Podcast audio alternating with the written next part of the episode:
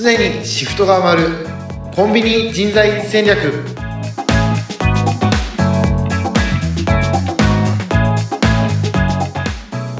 コンビニアルバイト採用の専門家菊池ですアシスタントの安井です。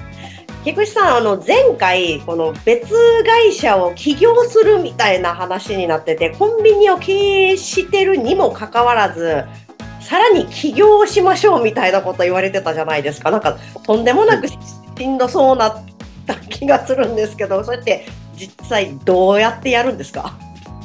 もうあのそうですね普通に考えてコンビニ運営しながら副業というかもう一個お仕事ってなかなか大変だなというイメージに、ねえ、すごい大、もともとが大変なのにもっと大変なことしようとしてませんか？そうですよね。うんもう、おっしゃる通り。はい。ただ、まあ、あの、上手にというかですね、えっと、うんコンビニのオーナーさんは、そもそも、えー事業主だし、まあ、法人にしてれば社長さんなんで、はいはい。うん。はいあの、ほ多角化経営というかですね、他の事業をやろうかなって、まあ、考えて叱るべきだし、うんうんうんで、であと、まあ、時代的にそういうのを思いついて、うん。あの、やっていくっていうの、一つのパターンだと思うんですよね。はい。ね。なんで、まあ、あの副業と言うんですけど、まあ、いろいろアイデアある方は、えっと、アイデアある方は多分いっぱいいて、うんただ、あの、今、現実的に目の前の仕事忙しいからできないとか思われてる方も、まあ、いらっしゃるかと思うので、あの、うん結構やってる方いますよっていう、あの、実例をもとに、あの、お話しさせていただいて、結構できちゃうんじゃないかね。って、できちゃうんじゃないかなって皆さんに思っていただきたいというふうにああ、なるほど。もう、あの、これは、コンビニとか全く関係なく、経営者間でよく言われるのが、もう、プレイヤーからの脱却をしなきゃいけないと。で、プレイヤーでいると、経営者にはなれないじゃないですかね。多角経営とかできないっていう話になってくるんで、もう、うん経営者になれっていうことですね、これは。そうですね。もうおっしゃると力強い言葉ですね。経営者に。プレイに。ヤーじゃダメだよと。いや、ね昔はそれこそ、あの、コンビニ、こんなこと言ってあれですけど、コンビニの方、コンビニさんの方も本部が許さなかったんじゃないですか？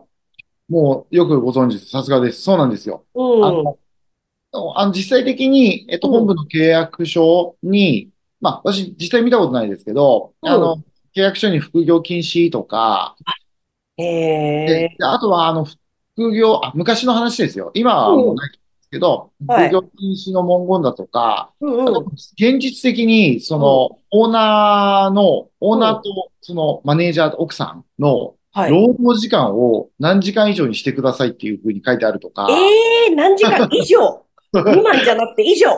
あったらしいんですよ。ええひどいな。思いとしては、あの、お店うん開けるのに、まあ、際して、本部も多額に投資してますから、あの、ちゃんとやってくださいねっていう思いで、一応そうなってると思う。ただ、世の中が実際変わってきて、うん。ええ、あの、もう先ほど安井さんおっしゃられた通りで、手を離しても運営できるような、うん。まあ、優秀なオーナーも出てきたりとか。あと、あの、どんどんシステム化してきて、うん。あの、例えばお店の店内の様子が防犯カメラでずっと見れてるとか、はいはいはい。ねあとそれから、まあ、メールとかもそうですよね。あの、うん、LINE メールも昔電話でやり取りしていたことが、うん、まあ、簡単にできるようになったことによって、ふ複数のお店ができるようになってきたと。はいはいはい。で、でということは、あの、コンビニの複数できるんだったら他の事業やっても別に差し障りないんじゃないかっていう、流れ的には。こんな感じです。はいはい。もうプレイヤーではなく経営者である限りは別にコンビニだけじゃなくてもってことですね。うんそうですね。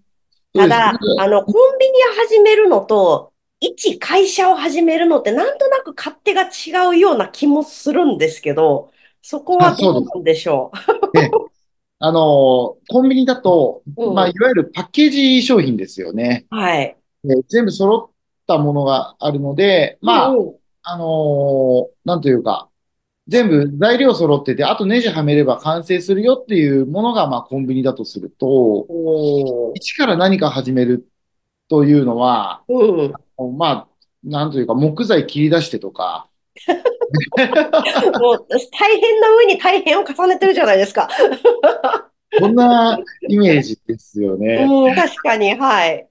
ただ、あの、やっぱコンビニで、あの、いわゆるパッケージ商品で、うん、えっと、商売の仕方とか、うん。あの、店舗の運営の仕方とか、お金の管理を覚えてきてるので、はいはい。それが、そのままだともったいないんですよ。うん、うん、うん。やっぱり、あの、パッケージで得た知識をプラスでうん。何かにしないといけないと。はい。あ当然、あの、コンビニで複数店やられたりとか、一うん、店うん。舗でものすごい儲けてる方いらっしゃるんで、なんかはい。そういう人は、あ、まあ、儲けるっていうのは、仮に儲けなくても、あの、それで、あの、生涯、もう満うん、足いい、いい仕事してるよ、となってるうん、方いらっしゃる。うん。それはそれでいいです。それを否定するつもりは全然ないんですけど。ただ、うん。アイデアあったり、そのせっかく学んだことをもう一歩活かそうっていうチャンスが目の前にあるとしたら、それぜひ使っていただきたいというふうに、あの、思ってですね。で、結局一緒なんですよ。コンビニでパッケージで始めて、うん。えっと、コンビニは例えば損益計算書が目の前に本部から出てきますけど、はい。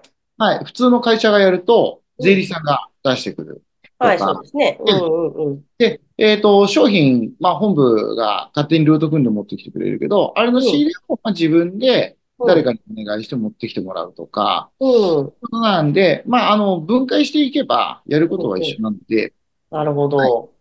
ぜひちょっとアイデアのある方は、うあん。の、やっていただきたいと、はい、いうふうに思ってます。うーん。で、では、あの、菊池さんの方からそういう新しく起業をしてみようかなアイデアなくはないけどっていう方の to-do list みたいなのはあったりするんですか？あ、ありがとうございます。 to-do list をじゃあ今から発表をまずさせお、ていただきます。はい。はい。はいえっと、コンビニ副業の始め方ということで、お、えっと、本が書けそうですね。本当です。はい。えっと、まず一つ目はですね、えー思いつくです。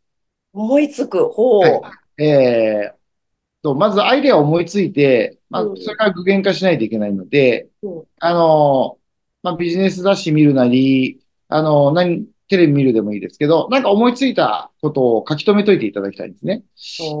はい。で、えはい。っと、こんなことできないか、あんなことできないかをずっと思っといていただきたいと。はい。で、うん。その第2が、はい。えっと、お店の体制を作ることです。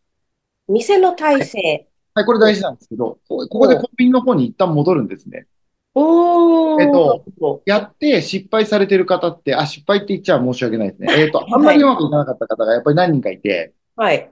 最初の頃は自分もそうなんですけど、うん。あの、思いついてアイデア先行しちゃって、おうん店が崩れるっていう、足元が崩れるっていうパターンを何度も見てます。おー、それは原因は何なんですか？これは、あうん、の、さあ、えーアイデア作ったから、さあやろう。じゃあ調べ物をしようとうん、か、いろんうん、な機関に相談に行こうって言って、店開ける時間が多くなる。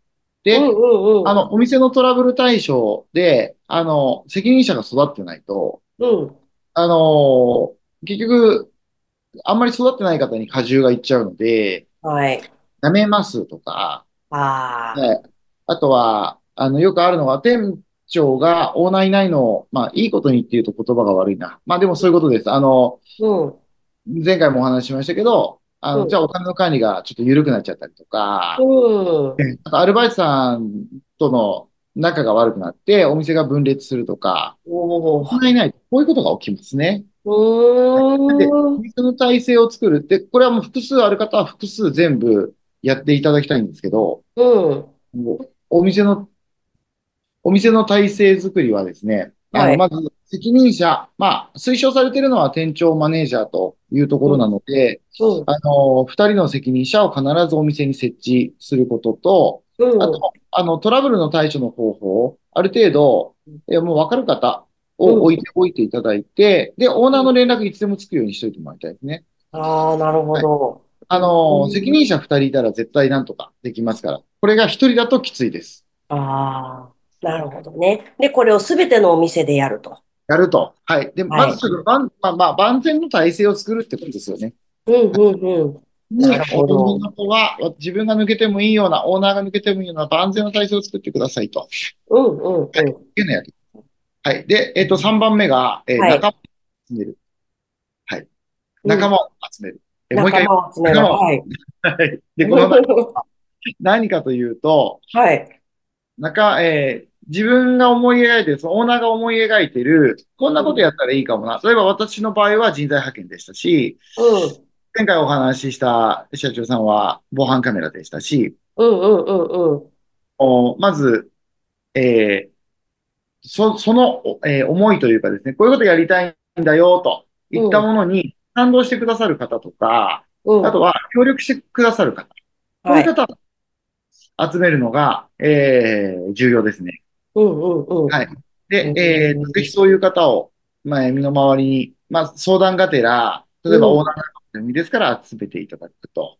えこれも準備大事です。で、4番目が、あの、はい先ほどから話に上がっている本部に話すです。お、ここ、ここが一番なんか、あの、ハードル高そうな気がするんですけど。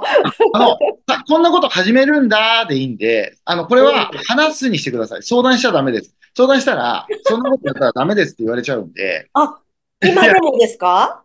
語弊があった。えっと、ダメですとは言われないです。ただ、あのうん嫌な顔されます？もう大丈夫ですか？ってなっちゃうような担当さんだ、と、やっぱり、うんうん。そのなんというかね、あんまり良くなく、関係が良くなくなっちゃうんで、おーなるほど。え、だからもうこういうふうになりましたからとか、うんうん。こんなことやりますよぐらいな感じで報告をしてください。うんうんうん。で、えっと、あちら側がさっきも言った、お店の体制作りとかに不安を持っているとか、はい。今それやめてくださいって強く言われるパターンがあるので、はい。その時はちゃんと耳を貸して、あの、うん一歩戻ることです。なるほど。はいそれは多分、あの、全、第2ステップの全店舗の体制を作るがちゃんとできてなかった場合ってことですね、きっと。そうですね、そうですね。はい。うんうん。これを怠るとですね、本当に、うんあの、崩れるというか、元に戻っちゃうようなことがあるので、はい。うんなんで、あの、ちゃんと周りの合意を取ってから、まあ、合意を取るというのは、なんというか、もうはん、ちゃんと共通認識を持った状態で始めるっていうことですね。はい。なるほど。そうか、なんか、なかなか、あの、 to-do list 長いですねちょっと今回はこれね、次に、はいあここで終わります残りを、はい、お時間、あっという間にお時間が経ってしまいました。では、残りを次のエピソードでぜひよろしくお願いします。わかりました。はい、ありがとうございます。皆さん、はい、ありがとうございます。次回以降もぜひ聞いてください。菊池さん、ありがとうございました。ありがとうございました。